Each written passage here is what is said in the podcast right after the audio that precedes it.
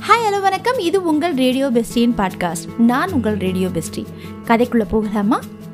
கண்ணே கண்மணியே அத்தியாயம் பதினான்கு. அனிச்சை செயலாய் கையை உதறி விடுவித்துக் கொண்டு நிமிர்ந்தாள் மதுரா. அந்த தடவைக்கொரு மனைவிக்காரன். எப்ப வந்தான்? வந்தவன் ஏன் அவ கையை பிடிச்சான்? எவ்வளவு தைரியம். இன்னொரு சமயமா இருந்தா என்ன தைரியம் சொல்லி கோபப்பட்டு எட்டி கண்ணம் பழுக்க அரைந்திருக்க கூட அவளால் முடிஞ்சிருக்கும். ஆனால் இன்னைக்கு நில குலைஞ்சி போயிருந்ததால அவ வெறுமனே மருண்டு விழிச்சா. ரூம்ல வாட்டர் இல்ல என்று புன்னகை செய்தான் அவன். காலையில் அவளே எடுத்து வைத்தது தானே என்ற நினைவு வரவில்லை. ஓ இதோ இதோ என்று அவனோடு அறையினுள் சென்று மினி ஃப்ரிட்ஜில் இருந்த தண்ணீர் பாட்டிலை எடுத்தாள். உள்ளே இருந்த பெண் ஒளிவு மறைவில் நம்பிக்கை இல்லாதவள் போலும். உள்ளாடை இல்லாமல் தொளத்தொளப்பாக வலை பின்னல் அங்கி மட்டுமே அணிந்திருந்தாள். அவன் உள்ளே வரவும் அவன் அருகே சென்று சாய்ந்தாள். அவளது இடையை வருடியபடியே மதுராவை வெறித்தான் அவன். தன் போக்கில் பாட்டிலுடன் வந்தவள் வழியில் இருவரும் நிற்கவும் நின்று நிமிர்ந்தாள். அவர்கள் இருவரும் இருந்த நிலையைக் கண்டு உடம்பு கூசி முகம் கன்றியது. அதுவரை மரத்து போயிருந்த சுரணையும் ஒருவாறு திரும்பியது. முகம் சுருக்க சட்டென பார்வையை அகற்றிக்கொண்டு வேகமாக வெளியேறினாள். மான ஈனம் இல்லாத பிறவி என்று உள்ளுர அந்த பெண்ணை சபித்தாள். உடனேயே சத்யன் இதே நிலைக்கு அவளை தாழ்த்த முயல்வது நினைவு வந்தது. முடியாது. இல்ல.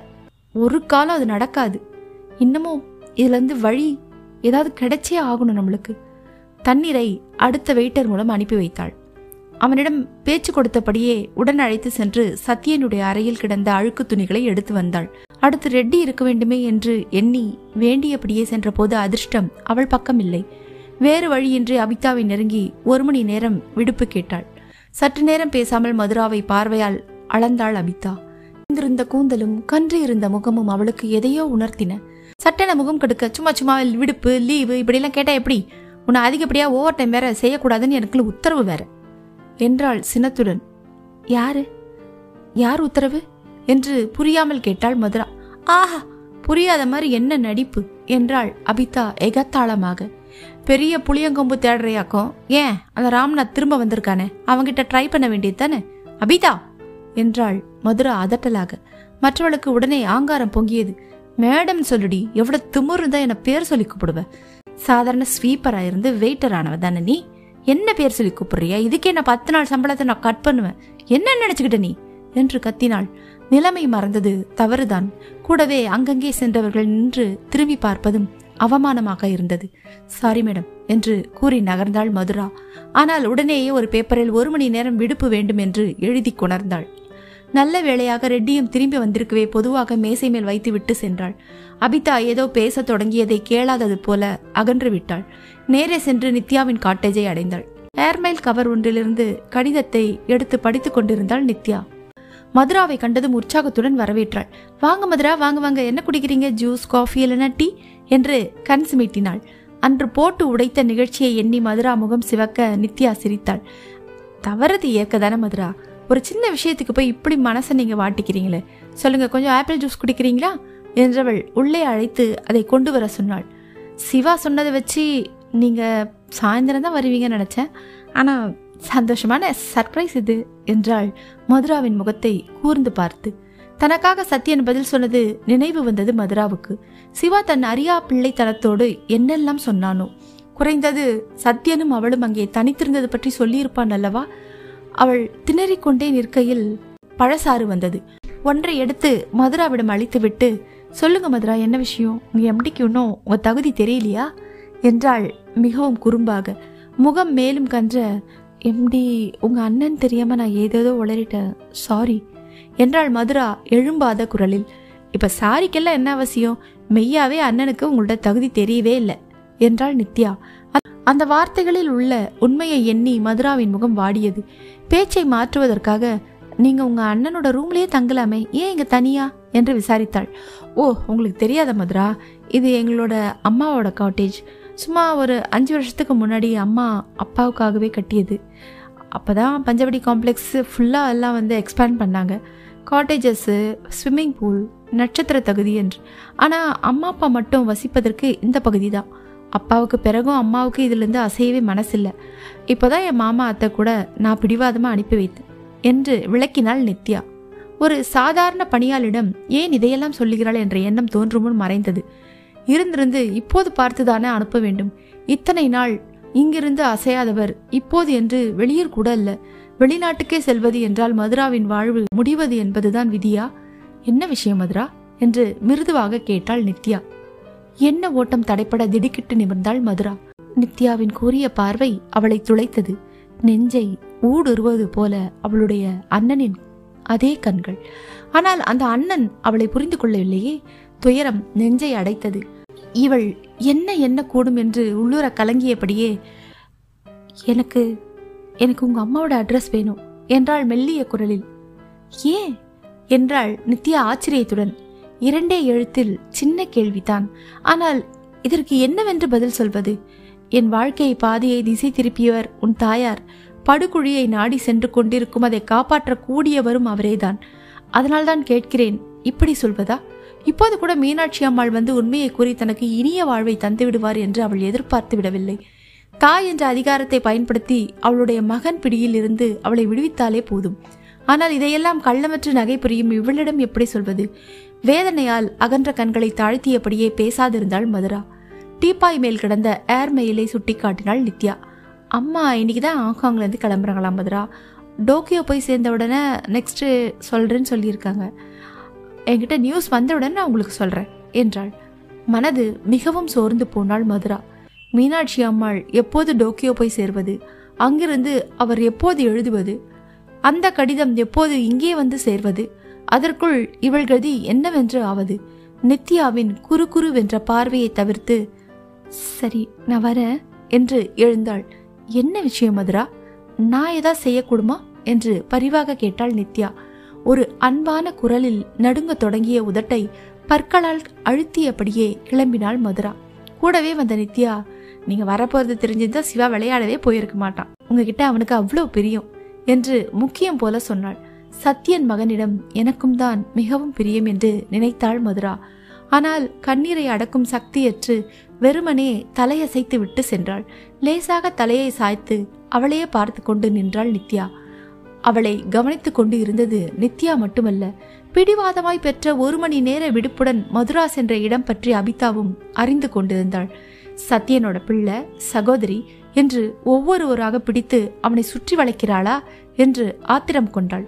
அவளை எப்படி விரட்டி அடிப்பது என்ற தீவிரமான யோசனையோடு அவள் மேல் ஒரு கண்ணை வைத்தபடியே இருந்தாள். மதுராவின் மேல் ஒரு கண்ணை வைத்திருந்தது அபிதா மட்டும் என்று சொல்லிவிட முடியாது. தடவைக்கு ஒரு மனைவியோடு வரும் ராம்நாத்தும் மதுராவிடம் ஒரு கண்ணை பதித்துத்தான் இருந்தான். அவனுடைய தந்தை பெரும் பணம் சேர்த்து விட்டு போனார். பணம் சேர்ப்பதில் ஒரு முனை கவனம் அவருக்கு. பிள்ளையை மறந்தே போனார். விளைவு பிள்ளை மது மாது என்று இரு திசைகளில் மட்டுமே கவனம் செலுத்தலானான்.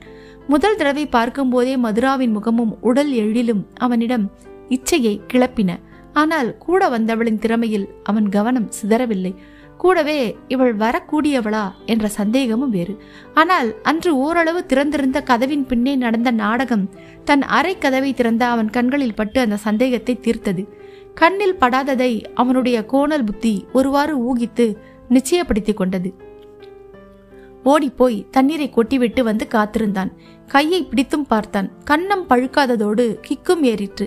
அதற்கு மேல் யோசனையோடு ட்ரிங்க்ஸ் ட்ரேயுடன் பெண் வெயிட்டரை அனுப்பும்படி அபிதாவுக்கு டெலிஃபோன் செய்தான். எல்லா பணக்காருடைய கண்ணும் இவன் மேலதான் விழணுமா என்று ஒரு புறம் வயிறு காந்தியது அபிதாவுக்கு. ஆனால் ராம்நாத்தோடு மதுரா சம்பந்தப்படுத்தி விட்டாள் என்றால் பிறகு சத்யன் அவளை திரும்பியும் பார்க்க மாட்டானே என்ற குளிர்ச்சியும் உண்டாயிற்று. இனி வென்று விடலாம் என்ற நம்பிக்கையும் ஏற்பட்டது. கல்பனாவின் கணவனாய் சத்யனை கண்டபோதே அவனுக்காக ஏங்கியவள் அவள். அவள் படித்த படிப்பும் ஓட்டல் தொழிலுக்குரியதாக இருந்ததால் தோழி தோழி என்று கல்பனா மூலம் வேலையை தேடிக்கொண்டாள். கல்பனா இருந்தது கூட அபிதாவுக்கு ஆனந்தம்தான். அவள் இறக்கும் முன் சொன்னது அது இது என்று மெல்ல மெல்ல சத்தியனுடைய வாழ்வில் ஊடுருவலானாள். மெல்ல மெல்ல சத்யனோட குடும்பத்தோட ஒரு சரளமான உறவை ஏற்படுத்தி கொண்டாள் சிவா தவிர. என்னதான் முயன்றாலும் ஒட்டாத அந்த பையனை சத்யனோட மனைவி ஆன பிறகு ஒரு பார்வை பார்த்துக்கலாம் என்று வன்மத்தோடு காத்திருந்தாள். மூன்று நீண்ட ஆண்டுகள் கொக்கென காத்திருந்தவள் பொருளை நேற்று வந்தவள் கொண்டு போய் விடுவாளோ என்று தோன்றியிருந்த அச்சம் அகல அவசரமாய் மதுராவை தேடினாள். அவள் ஒரு மணி நேர விடுப்புடன் சென்றிருந்த நேரம். பல்லை கடித்துக்கொண்டு ராம்நாத்துக்கு சமாதானம் சொன்னாள். எதற்கும் இருக்கட்டும் என்று மதுரா மேல் ஒரு புகாரும் எழுதி வைத்தாள். மறுநாள் சத்தியனுடைய அறைக்குள் பணிபுரிய மறுத்தாள் மதுரா. என் முகத்தை பார்த்தா தான் அவருக்கு நாளே கெட்டு போகுதுன்னு சொல்றீங்களே. நான் வேலை செய்யும்போது வேற ஏதாவது எடுக்க வந்தா நான் என்ன பண்றது? நீங்க சுந்தரத்தையே அனுப்புங்க மேடம். என்று அமைதியாக வழிமொழிந்துவிட்டு மற்ற வேலைகளில் ஈடுபடலானாள். அபிதாவும் அவளை வற்புறுத்தவில்லை. ஆனால் மீண்டும் ஒரு புகார் மட்டும் எழுதி வைத்துக் கொண்டாள்.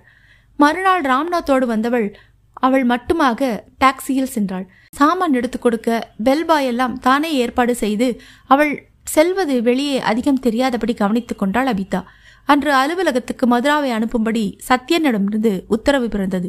மதுராவுக்கு எக்கச்சக்க டிமாண்ட் போல் இருக்கே என்று கேலி போல எடுத்து விட்டாள்.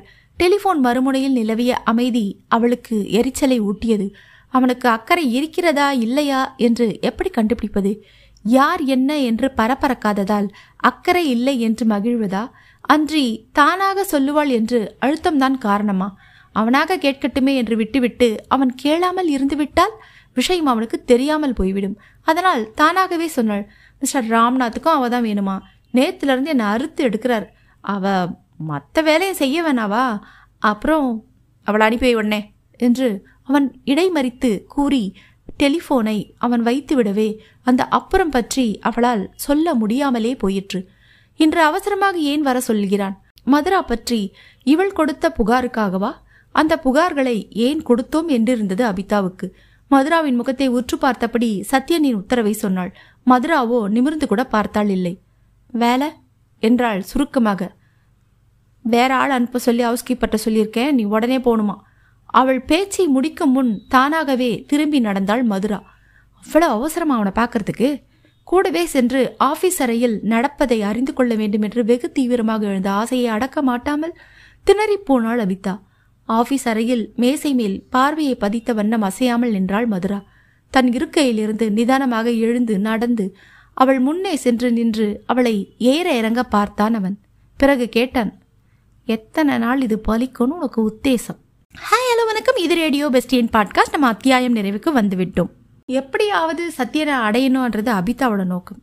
இங்கிருந்து எப்படியாவது தப்பிச்சு ஓடிடணும்ன்றது நம்ம மதுராவோட நோக்கம். தன்னை அலட்சியப்படுத்திய மதுராவை எப்படியும் தன்னுடைய வழிக்கு கொணர்வது என்பது சத்யனோட நோக்கம். இவங்க மூணு பேர் விஷயத்துல மூணு பேர் எண்ணங்கள்ல யாருடைய எண்ணம் பலிக்க போகுது? அடுத்த அத்தியாயத்தில் பார்ப்போம் அதுவரை உங்களிடமிருந்து விடைபெறுவது உங்களுடைய ரேடியோ பெஸ்டி உங்களுடைய feedbacks radio bestie one at Gmail dot com என்ற முகவரிக்கு எழுதுங்க. நான் காத்திருக்கிறேன். நன்றி வணக்கம்.